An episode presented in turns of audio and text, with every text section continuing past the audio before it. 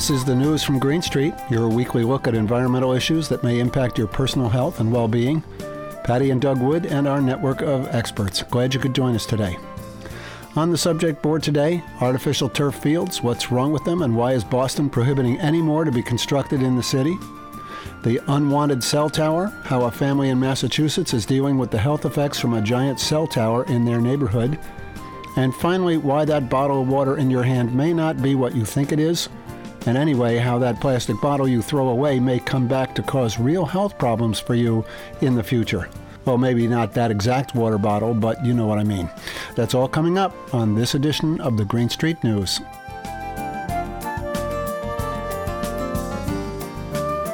Okay, so let's talk about these artificial turf fields and why the city of Boston has decided to ban them.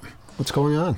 Well, Boston's mayor, Michelle Wu, has ordered no new artificial turf to be installed in city parks, making Boston the largest municipality in a small but growing number around the nation to limit the use of the product because it contains dangerous chemicals. All artificial turf is made with toxic PFAS compounds, and some is still produced with ground up tires that can contain heavy metals, benzene, VOCs, and other carcinogens that can present a real health threat. The material also emits high levels of methane, a potent greenhouse gas, and sheds microplastics and other chemicals into waterways. We already know there are toxic chemicals in the product, so why would we continue to utilize them and have children roll around on them when we have a safe alternative, which is natural grass? asked Sarah Evans, an environmental health professor for the Icahn School of Medicine at Mount Sinai. These fields are all over the place. I mean, these are, I see these fields basically in every town. How many fields are there out there? Do you know? Well, let's see. Our federal government estimates about 12,000 synthetic turf fields exist in the U.S., and at least 1,200 more are installed every year.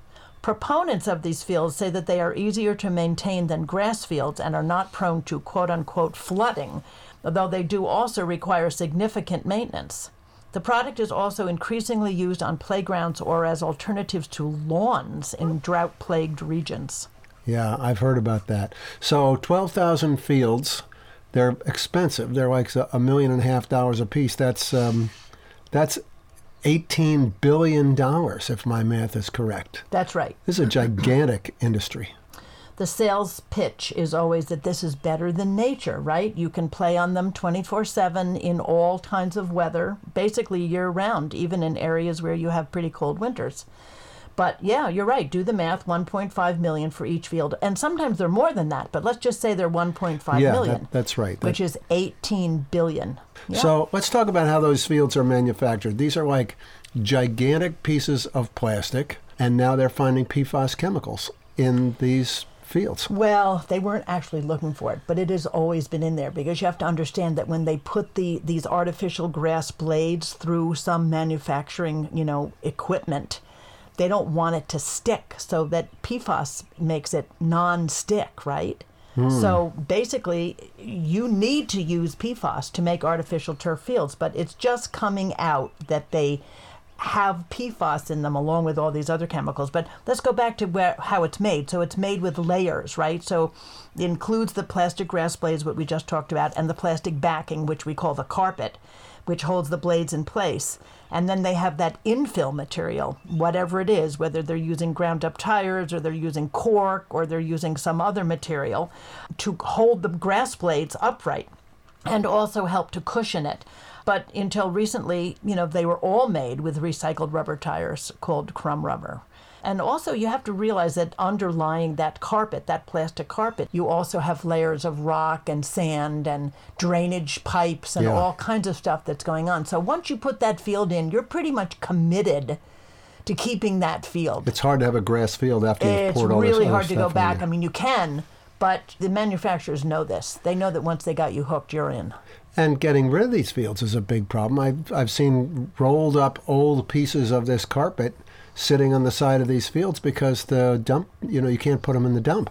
They won't take them because they're toxic. Yeah, I mean, the ground up rubber, the old tires, which have a lot of toxic material in them, are not allowed in certain landfills. Yeah. So, yeah. what do we do? We've got this gigantic mass of plastic and crumb rubber You know, it's Yeah. an it's an environmental nightmare. There are some, you know, professional soccer fields and so on that change these fields pretty regularly. And they just roll up the old fields and they push them, you know, onto the side of the uh, of the uh, the playing field. They've just got these rolled up old fields, these huge rolls of old synthetic turf. Yeah. All right, Boston banning synthetic turf. I love it. The more the merrier.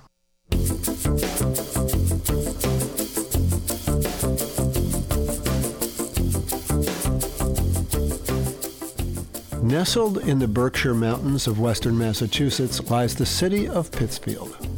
It's a quiet city, known for its many visual and musical artists and its baseball history. Back in 1791, a full 20 years before Abner Doubleday was born, a law was passed in Pittsfield prohibiting anyone from playing baseball within 80 yards of the meeting house. Today, the city of 43,000 is known as the heart of the Berkshires and boasts a lively roster of music, dance, theater, community festivals, and celebrations. Just southeast of the city, on a hillside overlooking October Mountain State Forest, lies a bucolic residential community of middle class homes. This is in a beautiful neighborhood with gorgeous views in a very quiet part of town. And we had bought the house 14 years ago, and it was our family home. It was the first house that I had ever bought with the intention of raising my family and, and having children there and it being my forever home. That's Courtney Gilardi, a soft spoken woman with a backbone of steel who's become well known in Pittsfield for her relentless and determined efforts to protect the health and safety of her family and her neighbors who live nearby. Our story begins literally on the first day of the COVID pandemic. On the first day of the COVID pandemic shutdown, the girls were sent home from school. I was released from my work. My work was shutting down. And um, huge trucks, huge earth moving trucks uh, with equipment started coming up a really tiny dead end street here in Pittsfield, Massachusetts. And trees were being cleared at the top of our street at this fast pace, um, despite the rest of the world being on pause and nobody in the neighborhood seemed to know what was going on. And i reached out to our city councilor chris connell and he had been our city councilor for like 10 years. Um, i reached out to our neighbor state representative tricia farley bouvier. Chris reached out to the city and it was like probably nothing nothing you know because like nobody knows what's going on. Well we ended up calling the construction company. Um, there was a truck and I got the number off off the truck and they said they were building a cell tower. And we were absolutely beside ourselves. Like, how can you do that? Like, nobody knows about this. There had been no publicity about the tower. There had been no notification provided to the abutters who were meant to receive notification. And um, you know when our own ward councilor doesn't know about it like you have you have a problem. Now all of a sudden there was this huge industrial commercial structure that was there with a compound that had a backup generator and electrical and you know the trees were being cut down and um, you know we reached out to the mayor and said please you know help us what is happening and we um, asked the city to intervene and just see if we could pause like I, I i'm a preschool teacher and so i was like can we have a timeout like i literally asked for a timeout But a timeout is not in Verizon's vocabulary. Their corporate mandate is to turn a profit for investors, not protect public health. That's someone else's job. But there was a problem. Back in 2017, Verizon had applied for a permit for an antenna on South Street in Pittsfield. Now, South Street is a busy commercial highway, filled with the usual complement of motels, gas stations, restaurants, and other commercial buildings. It's the kind of place where an industrial looking cell tower might fit right in. But that's not exactly where Verizon wanted to put the tower. The address of the cell tower was 877 South Street, which is in a commercial part of the city, in a commercial district. And where they built the tower from was off of a Holmes Road residential neighborhood. And people couldn't connect the two, but Farley White Corporation, who owns the land that the Verizon Tower is situated on, they own it's 59 acres of land, and they built the tower in the far farthest corner of their property. And get this, they did not have a road from South Street to the tower site. So that's why they cut the trees they cut the trees and they wood chipped them and they made this like 20 foot road from Alma Street to the tower site because there was no other way to build the tower other than illegally. That was not part of the permit process at all. So when we say the tower was constructed illegally, what we're referring to is the fact that it was literally built from an unpermitted access point. And, you know, to the credit of the city, they did come up and put police tape up, and the construction workers could, took it down. And they put a sign up that said access through South Street. And they went around and they ended up even putting a Jersey barrier. And there were days where I would go out there with my car and block the road with my vehicle so the workers could not come up because they had been told time and time again you cannot build through this street. It is an unpermitted access point. You guys know that. And the construction workers told the neighbors, you know, our job is to get this up and on before anybody can organize and stop it. Courtney Gilardi wasn't the only one who was upset about an unannounced cell tower being constructed in the quiet residential neighborhood. None of us knew anything about this. This was March of 2020.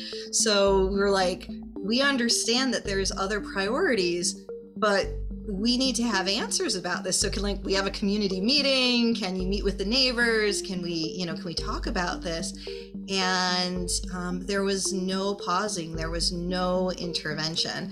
And I think we got something like 1,500 signatures on a petition to stop the tower. We started a website we started, you know, going door to door, knocking on doors. And of course, this is the early days of the pandemic, and like nobody's even opening their doors. And we're like telling neighbors, you know, hey, did you guys know what was being built? And they're like, no. And I'm like, can I tell you? And they're like, sure, what's happening? And I'm like, it's a cell tower. And people were like, no, it's not. Like, literally, Doug, they would say to me, it's not a cell tower. Because if it was a cell tower, we would have known. We would have gotten a letter. We would have been invited to a community meeting. There would have been a front page article in the Berkshire Eagle. There would have been letters written to the editor. You know, whether you want towers or you don't want towers, this is something that the community does turn out for in force and voice their opinion on. And there was nothing. People were completely blindsided. And so the construction of the tower continued. Local politicians were sympathetic, but had little power to stop the construction of the tower. Rising 115 feet in the air, the tower with its blinking red lights loomed over the neighborhood night and day. Having a tower constructed in their quiet neighborhood was bad enough, but that wasn't the worst part. My daughter, who had just turned 10 years old, came down the stairs in late summer of 2020 and she just looked out of sorts and not herself and said that she was headachy, dizzy, and buzzy. Her head was buzzy. And those were the three words. And I took, like any good mom, you know, I felt her forehead. You know, I'm like, come here, let me feel your forehead, right? And you put the hand and you're like, are you hot? Let me take your temperature. Let me look in your ears. Um, do you have a fever? Stick out your tongue. Like, do you have any mucus? Of course, I thought COVID right away. Um, but she didn't have any symptoms. It was just this headache, dizzy buzziness. And I went outside and I walked to the tower and I could hear a hum, and I had never heard the hum before. And um, the tower had been fully constructed and the lights were blinking on it, and they had been for, you know, a period of a, a week or 10 days at least. Um, and we didn't know. The city wouldn't tell us when it was being turned on. And the electrical like was now spinning you know, you could see that it had been plugged in and you could hear the generator. And I thought, oh no. And I called Verizon and I spoke to a rep down in Texas who told me that that was the day that the tower had been fired up.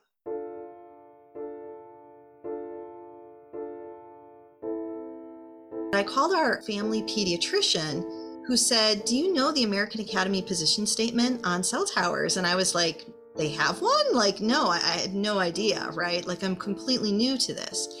And she said, I'll send it to you. And she said they had quoted a study where people within 1600 feet, you know, are having these symptoms.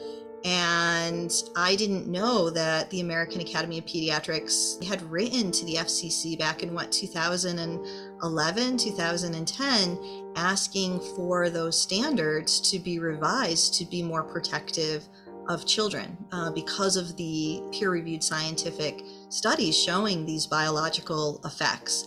And I was blown away. And I think by December, we learned that at least 13 other people had also had symptoms in the neighborhood. And these ranged anywhere from, um, you know, headaches, migraines, insomnia, ringing in the ears, nausea, vomiting, dizziness, skin rashes, um, hormonal changes, um, memory loss, loss of word recall, daytime fatigue and tiredness. Um, and later we learned um, that additional folks were sick. And this was terrifying to me. The first thing, you know, that I, I did was um, I reached out to our local health department and said, hey, this is what's going on. And they said, we'll send somebody right out. We'll send them over to the neighborhood. At least they can document this. And I thought, great, okay, that's a start. You know, the health department can come and document this and they never came. The Pittsfield Health Department may not have been helpful, but that didn't stop Courtney. She organized a petition with thousands of signatures. She organized Zoom calls with leading health and scientific experts from around the country and invited public health officials to attend and learn. She and her neighbors called into meetings at City Hall. She spoke to reporters and invited them to come to Pittsfield to see the tower for themselves. She made as much noise as she could. One of the things that we were passionate about was making sure another neighborhood wasn't blindsided. We started telling our story publicly, Doug, and people started coming forward telling telling us theirs that they too were blindsided by a cell tower that um, they too, there was deceptive or misleading address used for permitting a tower that made it so only one abutter knew instead of the 30, you know, abutters. People started sharing their stories, and this was really powerful. And here in Pittsfield, people started sharing their stories of being blindsided by towers as well. Finally, Courtney contacted the Pittsfield Board of Health. According to the city's website, the Board of Health provides guidance to the health department to, quote, assess and address the needs of the Pittsfield community in order to protect and improve the health and quality of life of its residents and workforce, unquote. So you would naturally assume that the Board of Health had been fully briefed on the situation with the cell tower. First of all, the Board of Health was really not kept in the loop on what was going on from the health department. So the first time I had contact with the Board of Health, I was like, Have you reviewed all our, our information? And they were like, We haven't been sent anything. It was like it was a brand new issue to them. They had never heard of it, they had not been forwarded anything. Um, and that to me was just devastating because here we had months and months and months of documented science and you know testimony and this was the first they were hearing of it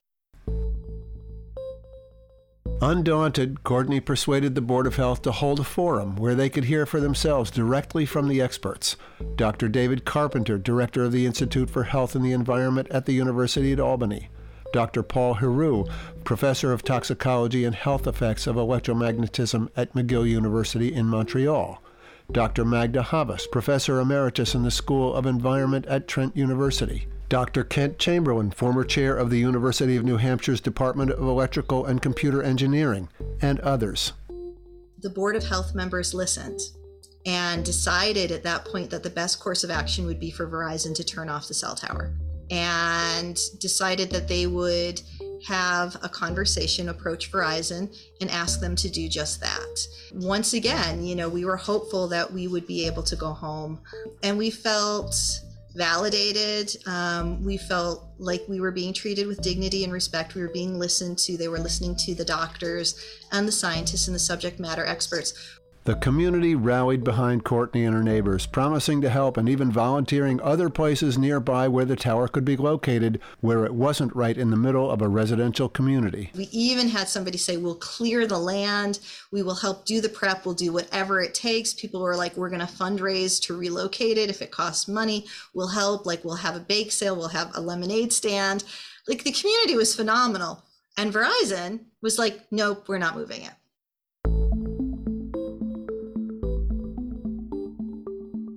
So, when it was clear that Verizon was not coming to the table to engage in solutions, the board served them with the cease and desist uh, due to the RF radiation making our homes uninhabitable and simply requested Verizon turn up at a Board of Health hearing to come to the table with solutions. And again, Verizon did not come to a hearing. And you know that to me is horrible you know like they have this opportunity to try and work this out and they chose not to Instead, they chose to litigate and they sued the city in federal court. And in order to defend the order in court, the Board of Health needed independent legal counsel, which the city failed to provide. Because there was litigation but no attorney to represent the Tower neighborhood citizens, the Board of Health withdrew its cease and desist order. But the story of the cell tower and the sick residents of Pittsfield doesn't end there. A new legal action was just filed last week against the city, alleging that the decision to withdraw the cease and desist order was rendered unlawful by the illicit actions of the mayor, city solicitor, and others under the mayor's influence and control, and is not supported by substantial evidence. Courtney is not giving up the fight at the end of the day, somebody has to be accountable for radio frequency radiation making people sick. We'll continue to follow the story of the Pittsfield Tower here on Green Street News. Stay tuned.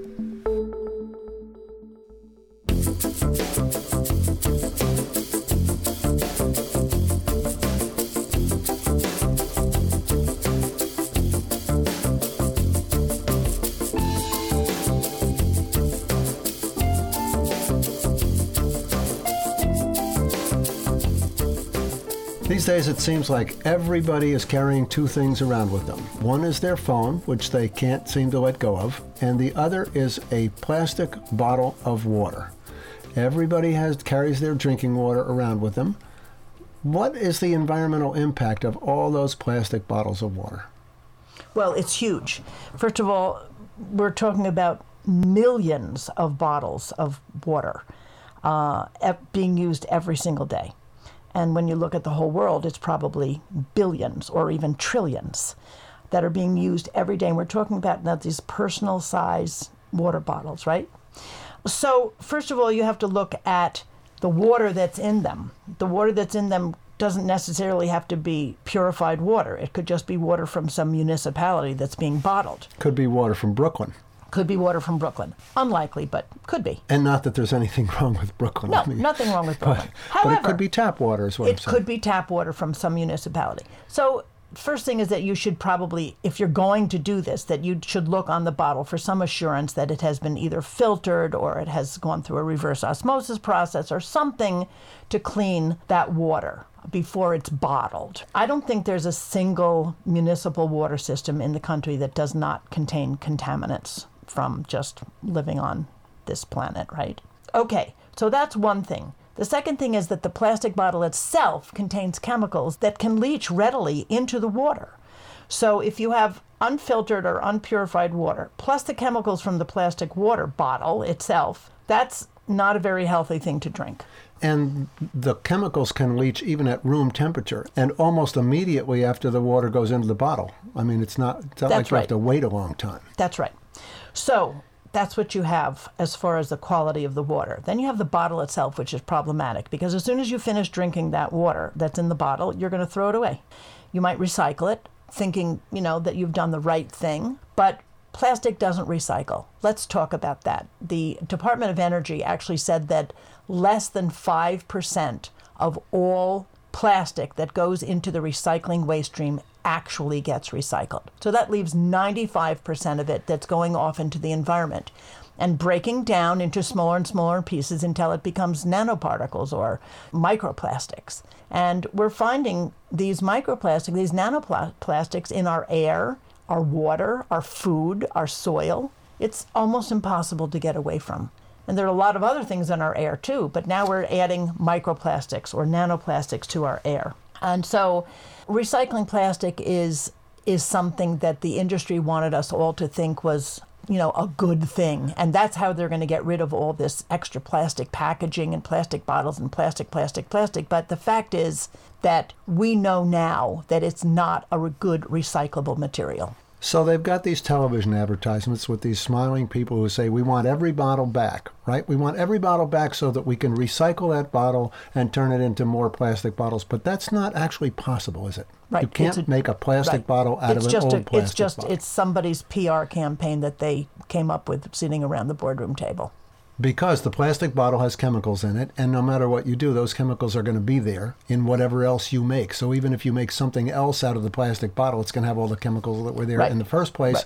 plus whatever chemicals they need to make it into railroad ties or furniture right. that, or whatever and that, else. What you're talking about, railroad ties and and like you know um, paving and stuff. That's one of the very few things that can actually be made with recycled plastic.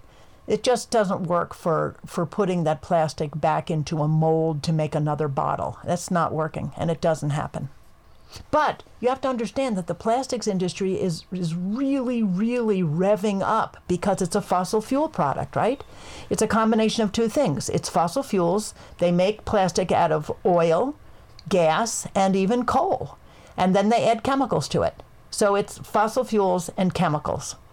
And now that fossil fuels are, you know, they've got a bad name in the energy sector, mm-hmm. now we're going to use those fossil fuels to make more plastics. Even though we know that we have filled our oceans, even though we know that everybody has plastics in their bodies, even though we know that, you know, we're killing sea life with plastic, they don't care. It's money. So it's up to everybody to get their own stainless steel water bottle. Stainless steel or glass bottle. Uh-huh. And, and, and fill it with their own filtered water. Right. This is the best way or, to do it. Or just reuse a glass bottle. Let's say you buy iced tea in a glass bottle.